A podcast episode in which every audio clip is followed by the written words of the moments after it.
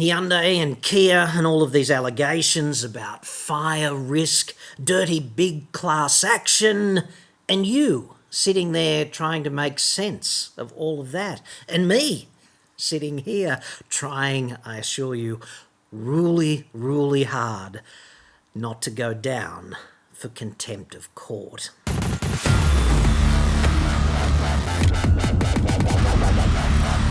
I'm John Cadogan from AutoExpert.com.au and I get new cars cheap.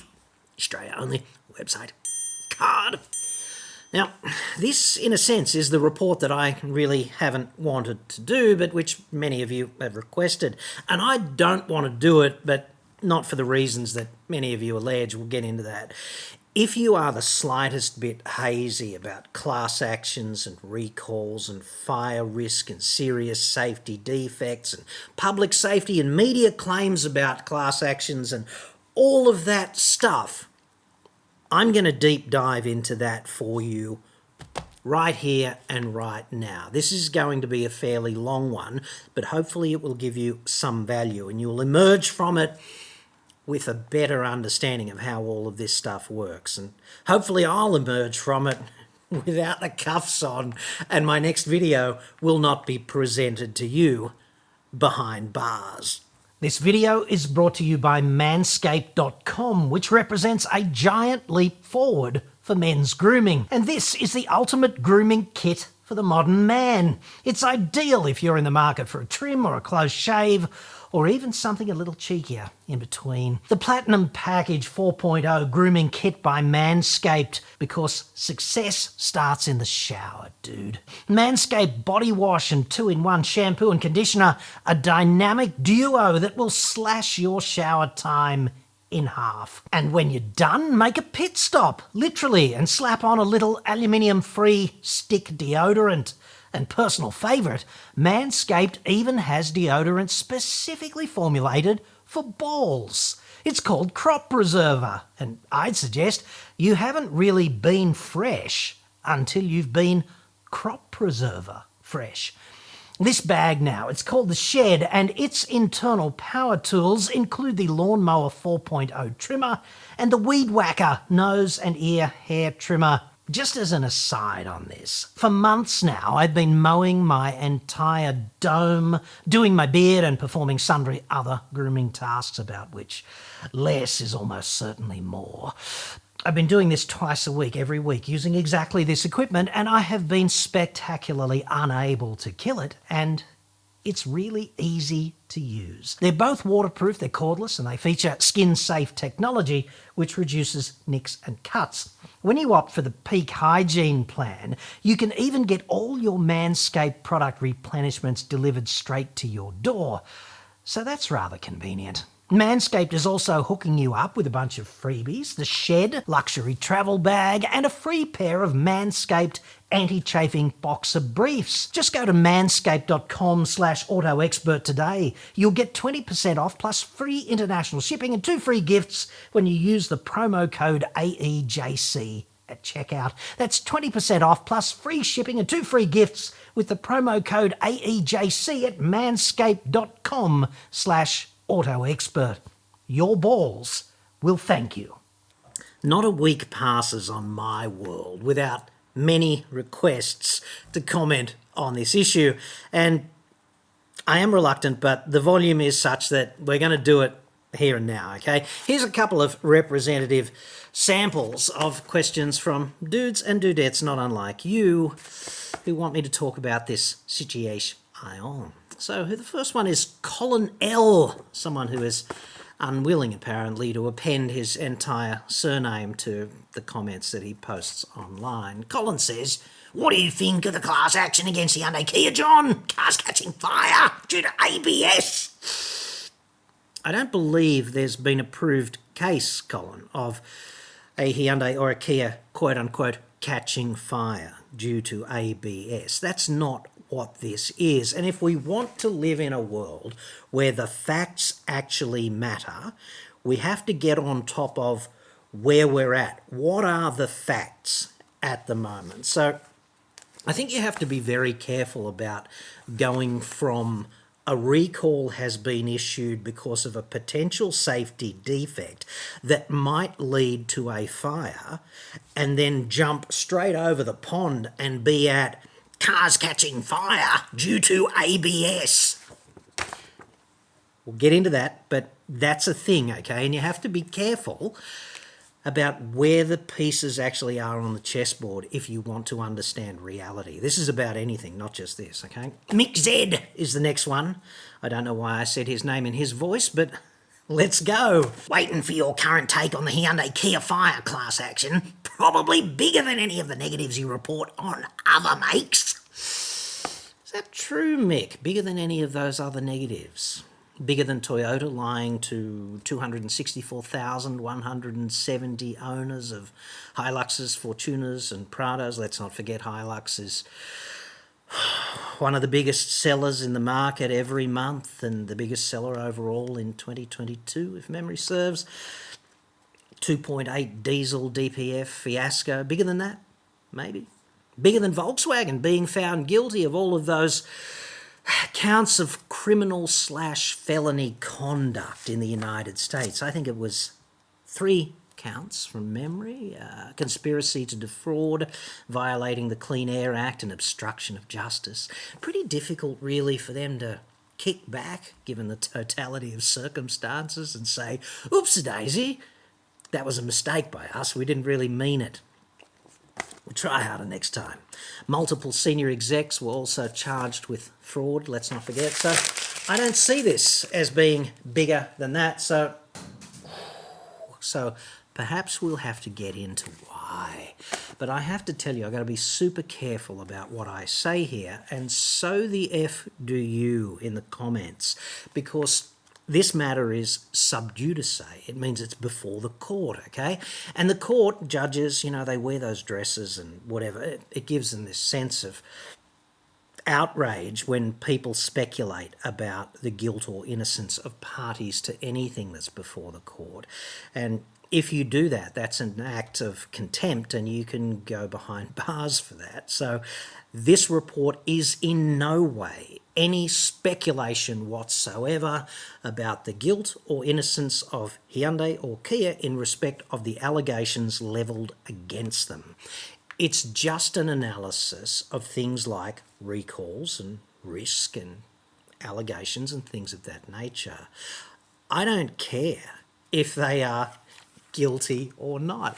In fact, you know, people always accuse me of being Hyundai's bum boy or Kia's bum boy, when in fact I will be happy to MC the ceremony of celebration if they are found guilty, and I will lead the cheerleaders out into the stadium, onto the arena, where the guilty, if in fact they are found guilty by a court, where they are given their penalty, whatever it is, a hundred laps of the stadium dragged around by chariots connected to their scrotums.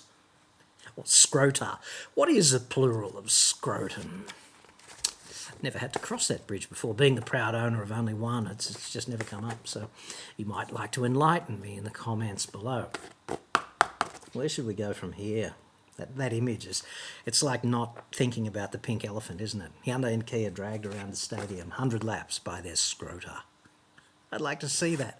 I don't want them to be guilty. But if they are, hey. Now, what are recalls really?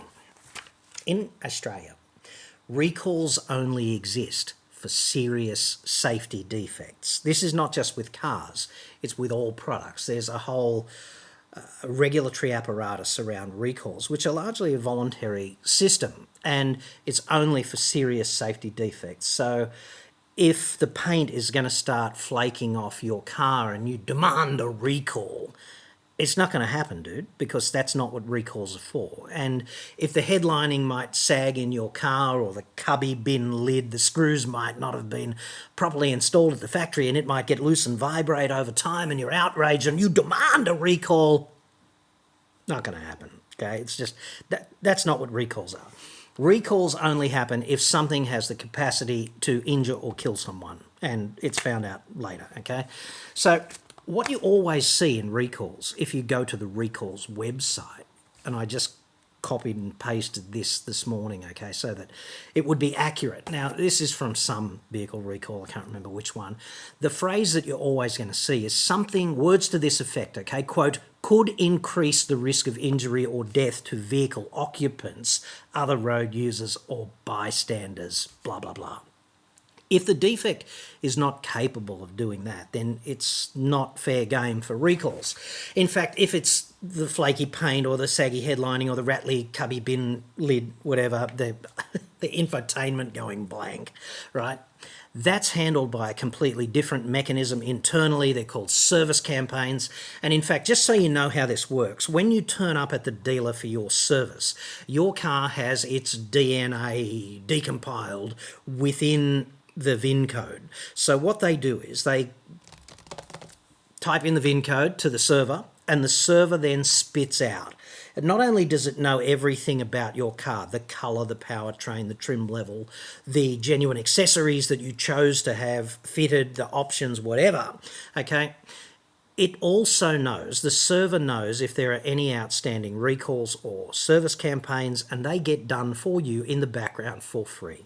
So I'd suggest that this recall system that we have in Australia is a shining example of a system that is not broken and which is extremely effective. And the reason I don't kick car makers in the slats when a recall is issued is because they're complying. And not only are they complying, they're already copping a reputational knee in the nuts because of the way these things are perceived publicly. They're putting public safety first, getting need in the nuts, doing the recall at their own expense, like for free for you, and therefore, what is there to criticise? Nothing. This is a system which works, okay? I'd further suggest to you that existence of a recall is not evidence of shoddy design, right? And I'd I, I say that to you as an engineer because cars are properly complex things. They're an amalgamation of five to 10,000 parts. And it depends how you define a part, okay? But all of these parts interact with each other and they interact with the driving and storage environment. And not all of the consequences of all of the complexity of those interactions can be known at the point at which that car is deployed into the public domain. And what in fact happens is that some negative consequences of these interactions come to light months, weeks, years, whatever, down the track. And the company then goes on a fact finding mission and narrows this problem down to its cause, and then also goes and looks at the size of the batch of products that are potentially affected by this defect. And that's what recalls are, right?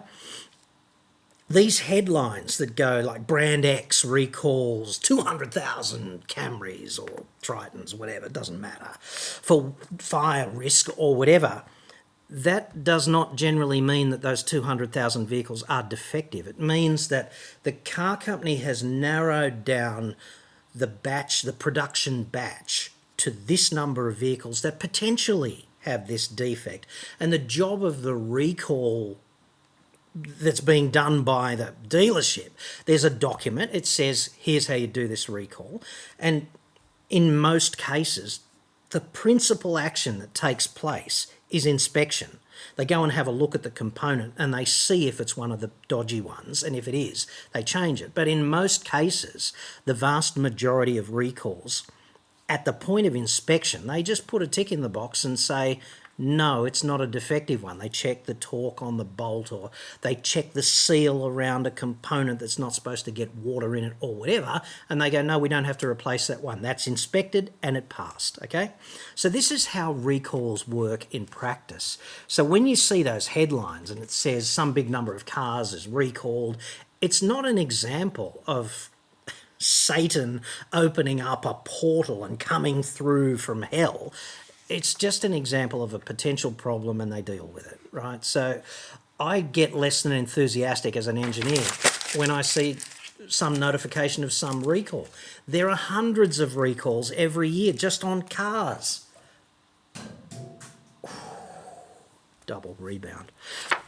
And at this point, therefore, I'd like to give the most sincere possible shout out to all of the engineers and technicians toiling away in shitty R&D environments all around the world, not just in the automotive domain, but generally. In the car domain, right?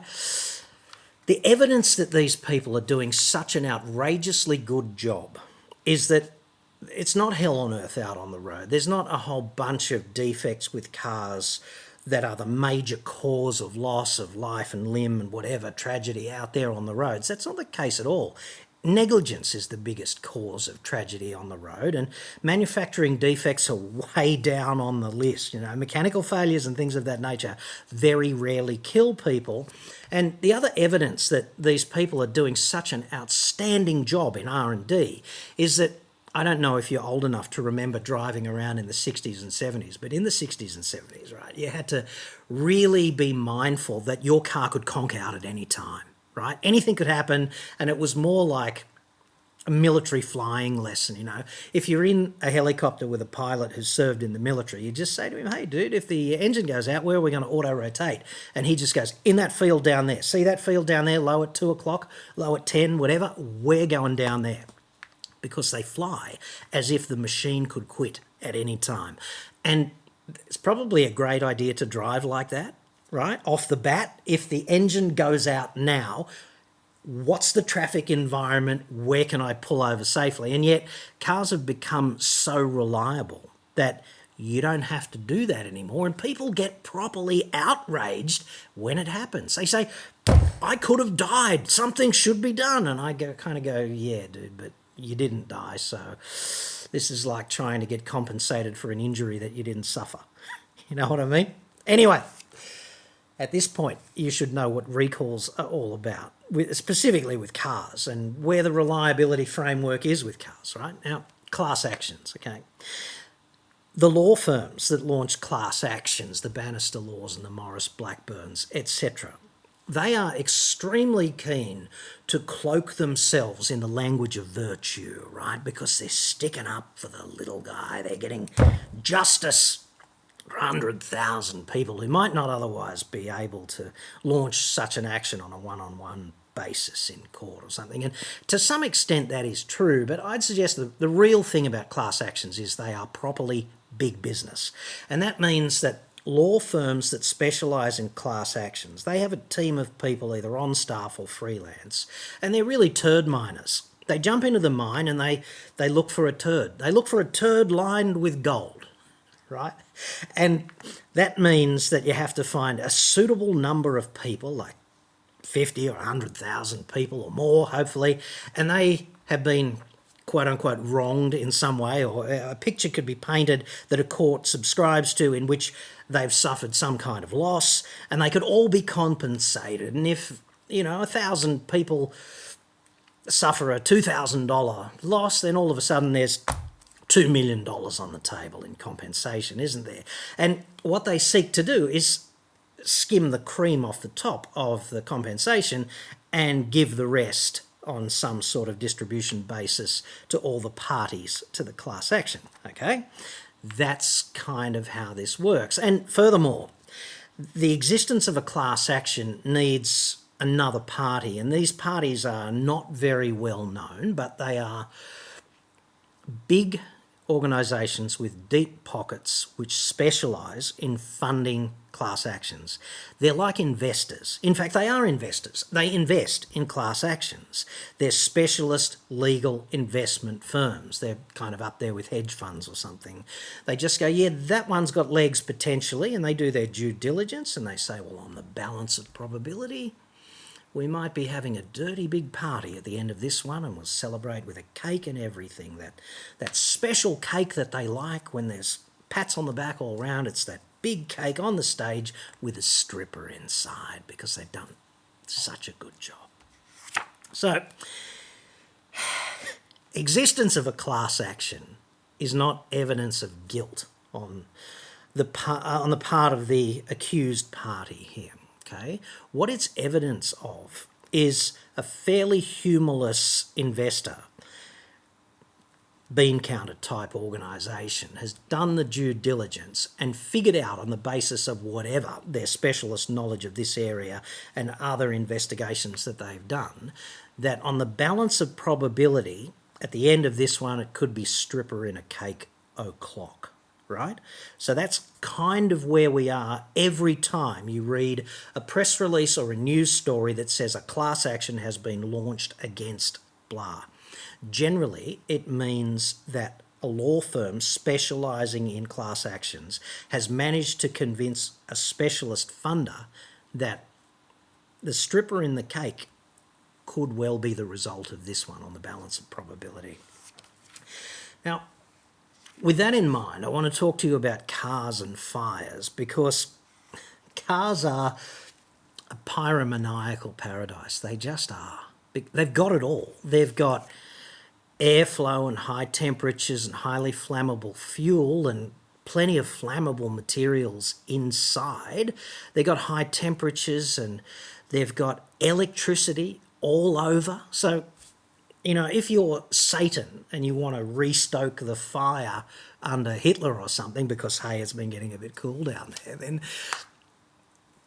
just bring in a car, dude. That's all you need, right? Because it's a miracle to me, talking to you just as an engineer, that every car doesn't catch fire three times a week. It's it's a testament to the diligence and hard work of uh, a great many unsung people in R&D that that just doesn't happen. And also at the fuel, refilling station, right? There's so much systematic protection at petrol stations that everybody statistically who ever attends one has lost sight of just how fucking dangerous petrol is. It's a miracle. Like, if we take the divine intervention out of it, the fact that all cars don't burn on a regular basis is a proper modern world miracle, in my view. Now, this Hyundai Kia recall defect, okay? It's a potential defect, like all recalls. It's not every one of these cars guaranteed to catch fire at some point. It's a potential defect that they've identified. And the ABS unit, which is a box inside the engine bay, has this electronic control unit, and part of that electronic control unit, unsurprisingly, is a printed circuit board. And so the ABS ECU PCB is susceptible potentially to the ingress of moisture, presumably from condensation or some other source. And if that happens, a short circuit might occur. And if that occurs, the car might catch fire. And if a car catches fire, it's a done deal, right? There's there's no coming back from that. The car's almost certainly a write-off. Cars generally don't come back from catching fire, so this is a serious potential safety defect, right? And the official advice from Hyundai, which is you can read for yourself, it's at vehiclerecalls.gov.au, is quote Affected vehicles should be parked in an open space and away from flammable materials and structures, i.e., not in a garage. Some people I've corresponded with are outraged by that. They've told me not to park in my fucking garage. I'd suggest that parking a car in a garage is generally a bad idea, given all the things I said earlier about everything that exists in cars relating to fire risk. It's just the complete Molotov package, is it not? So I've got a double garage where sitting in it right now, my cars are parked out on an apron out the front. It's got an awning over the top, but it's uh, in open air essentially. And I note that refueling takes place in an environment not unlike that either. It's never inside an enclosed building. So there's that. Irrespective, that seems like entirely prudent advice, and the mechanism of this particular recall is that they contact you. Hyundai contacts you because they know you're the owner. Pro tip if you buy a used car privately, then you should go to the car maker's website and you should put in the VIN and tell them how to contact you in case a recall comes up down the track. Then they can know that you are the owner of VIN code blah and something happens, they'll look after you. You know, the recall comes up on a batch of vehicles of which yours is now one, then they know how to contact you and it'll just happen in the background, right? All car makers have a portal online where you can do this. Or you can just go to the dealer. You just turn up at any dealer and say, Rego Papers, here's the VIN code. Can you put me down as the owner? And, you know, if they're half smart, they'll do it for you. So Hyundai contacts the owner. You go to the dealership if you are the owner of such a car. The problem goes away because they follow the recall procedure. So that's how all recalls work commonly, all right?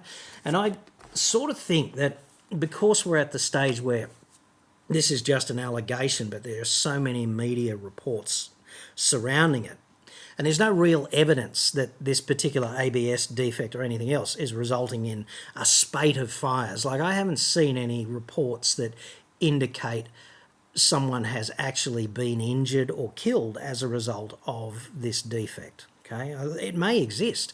I may just not know of it, but in any case, I haven't seen a report of that, and therefore they are at risk of having their reputation properly tarnished by perception as opposed to evidence. All right, so there's that, and there is a spin campaign which is in full swing, and this is from the law firm Maurice Blackburn in this case that has launched this law firm. They've got a, uh, a lead plaintiff, and her name is Anne Marie Johnson. I've got nothing but respect for Ms. Johnson, okay, because she took really effective action in a crisis and saved the day, basically. Like she's at home and the car's in the garage, it catches fire, and she smells the smoke and in a situation where many people would just cave in and watch the whole joint go up in flames, she whips out, gets the garden hose, suppresses the fire, takes effective action for a sufficient period of time to allow the fire brigade to arrive and put the fire out, thereby saving the house. So, ladies and gentlemen, Anne Marie Johnson, two thumbs up, 15 points out of a possible 10, hashtag respect. Furthermore, I'd suggest that if this happened to you one day, put yourself in her position, dude. Like, this happens to you one day, you're sitting around and all of a sudden you smell smoke, you walk outside, house is on fire, potentially, cars on fire, house is at risk. That would change you. It'd change your perception. I'd understand if you had particular views about the car maker or whatever flowing from that. That's not evidence of guilt either, though, I'd suggest. But your emotional reaction to being put in a situation of this nature would be completely understandable, and no one would have a crack at you for that. No one who had, you know, an ounce of empathy. Anyway, slightly less than what I've got in terms of empathy, but anyway. She says, Ms. Johnson, it could have been a fatal disaster. Yeah, it could have if it had happened at night, for example, and as I understand it, in Ms. Johnson's premises, the bedroom was above the garage. So this is why smoke detectors are so vital.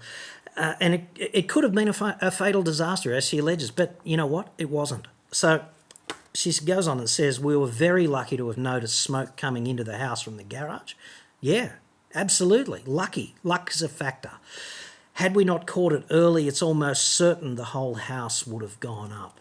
Yeah, that's true as well. And like I say, I've got nothing but respect for her, and I understand Ms. Johnson's uh, emotional position following an incident such as that. And I think we would all probably go down that track. So I don't mind that. And I don't mind talking about this either, incidentally, because this is issued by Maurice Blackburn, the, lawyer, the law firm, right? And a thousand lawyers have looked at this and made sure that every every letter on that page, every word, the construction, the punctuation, none of it is contempt of court. Andrew Watson here, he's the cheese of class actions for Maurice Blackburn lawyers. He's quoted as well. He's presumably the conduit between the funding company and the actual litigation itself. So he's a big deal in this action and I'd have to say I agree with him on some things and disagree on others. And he says, quote, this is a serious defect impacting hundreds of thousands of vehicles with potentially catastrophic consequences for vehicle owners and bystanders.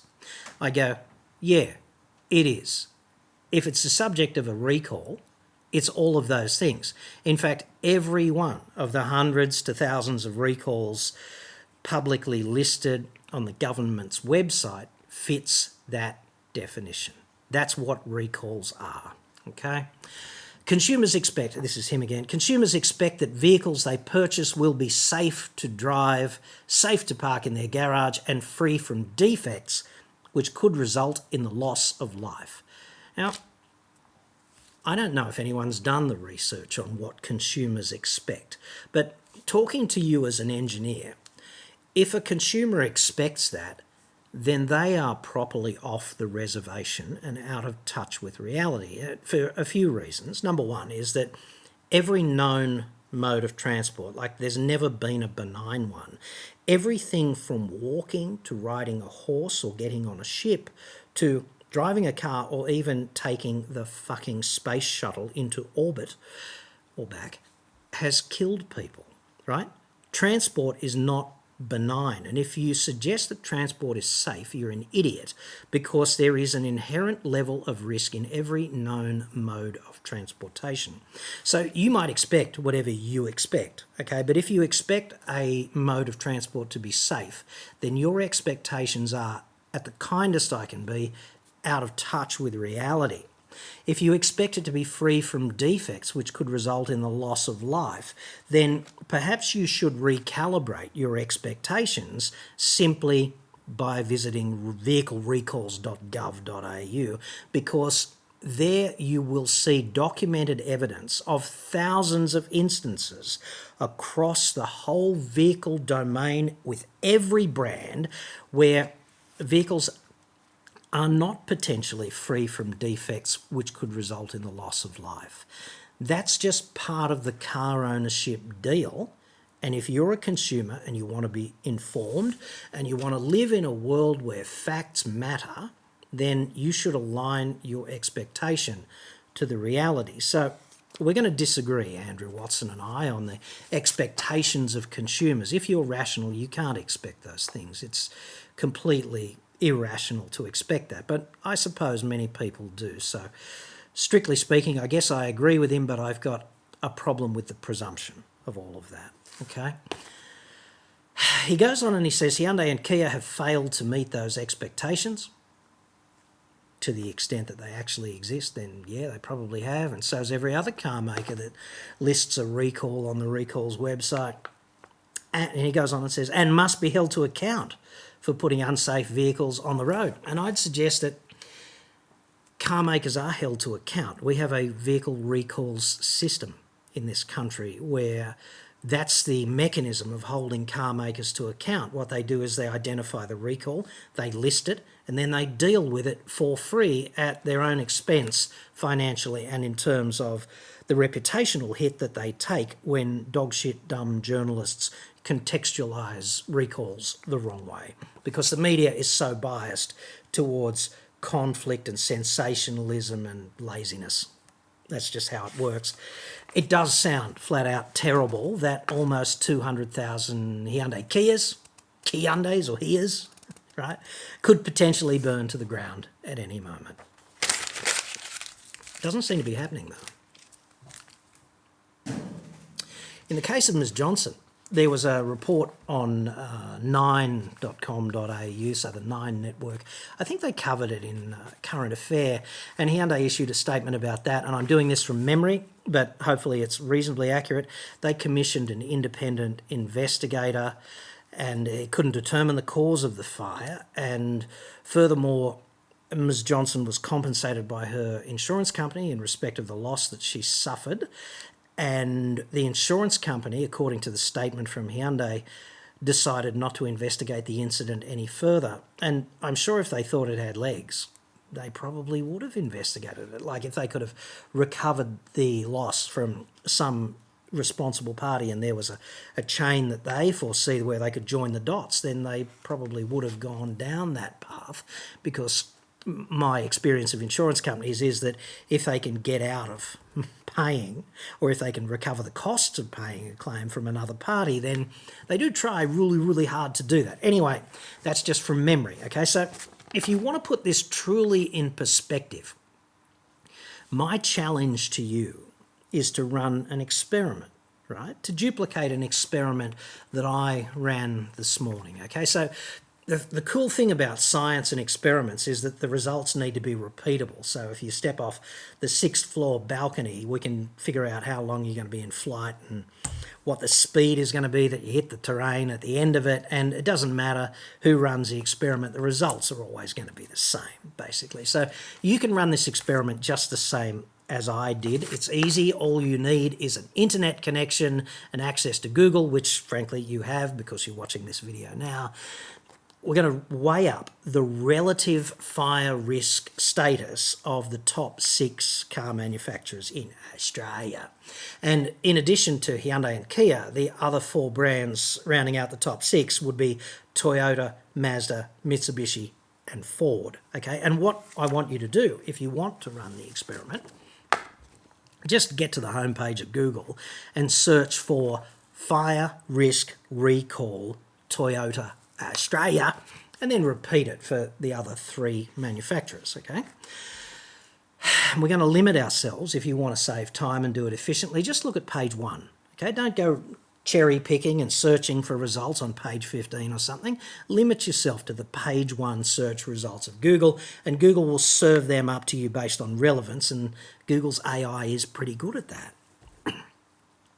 If you do Toyota, right, what you find is that Toyota recalled almost 23,000 piss creaky and wanking chariots, also called Land Cruiser 70 series, for a potential fire risk in May of 2020. So that's 23,000 units there. A year later, they recalled about 700 Hilux Rogues, which frankly threatened to live up to their name, uh, literally burned to the ground following an engine bay wiring defect that could lead to a short circuit.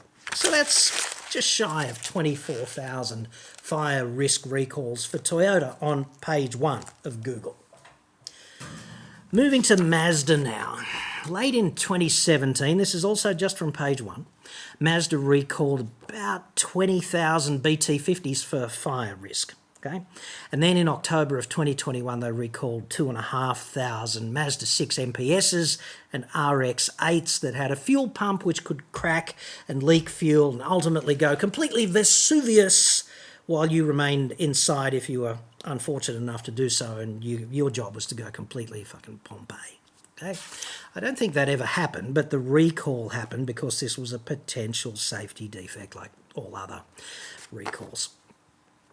Mitsubishi now. In March of 2020, MAL Mitsubishi Motors Australia Limited recalled 102,000 Tritons, which had a potential wiring defect with the tow bar harness, which could lead to a fire in approximately the Triton's rectum, which let's not forget is right next to the fuel tank. And if you're towing your chauffeur just in front of your caravan, which would be in the direction of the prevailing airflow if it happens while you're en route. So that could be fun halfway to Dingo Piss Creek, couldn't it? And then in April of 2021, Mal also recalled Tritons, which were fitted with some dodgy canopy, which I think they sold as a genuine accessory. And the defect there was another electrical wiring defect to do with the light in the canopy, which could short out or something and result in a fire. And I don't think that ever happened to anyone either. But disaster averted thanks to the recalls process. And finally, Ford, which is frankly, as we know, always channeling the ghost of Pinto. Yes.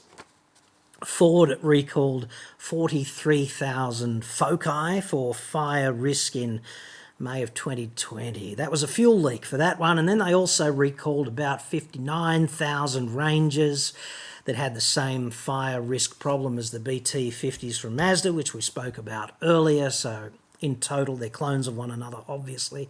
79,000 total vehicles had that potential defect.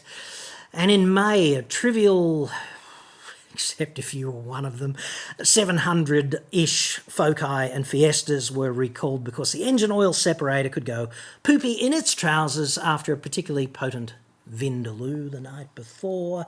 And as we all know, the consequence of that is, dude, it burns. it burns. In fact, I think you would be hard pressed to find a major manufacturer that has not recalled hundreds to thousands and probably tens of thousands of vehicles due to potential fire risk over the past five years. All right, that's just my gut feeling. I haven't done that research, but you know, you never know, though, do you? Because I don't want to appear as if any of this is a speculation about Hyundai's innocence or guilt that is yet to be proved. And as I understand it, this court hinges on the proof of some dereliction of uh, alleged dereliction on their part in relation to the acceptable quality consumer guarantee, which is a piece of consumer law, and the proof, the, the, the thing that Maurice Blackburn is going to be uh, trying to prove is that uh, Hyundai is engaged in alleged uh, misleading and deceptive conduct. And I make no representation one way or the other about that because, you know, I don't want. I don't want that to be the culmination of this fine report apropos of what happens to me. I want to inflict myself on you in coming days, after all.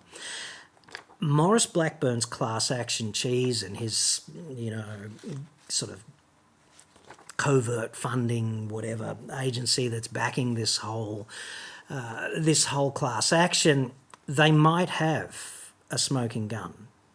Who knows? They might have the knife encrusted with the fingerprints, metaphorically, mightn't they? Drenched in the victim's blood or something and etched with Hyundai's prints. Guy Fawkes' DNA might be found at Namyang ultimately, and it, who knows? It's all on CCTV and it's been witnessed by 22 bishops as, who would just happen to be there and were eyewitnesses on the spot. They just saw the spark going into the gunpowder keg, and the rest was history. We don't know, though, do we? We're just going to have to wait and see what the court determines in respect of all of that. But hopefully, if you've stuck with me for this long, the next thing you hear will not be the sound of the cuffs going on. And I sincerely hope that you know just a little bit more now about exactly how recalls and class actions and things of that nature and actual risk fit into your car ownership experience uh, moving into the future.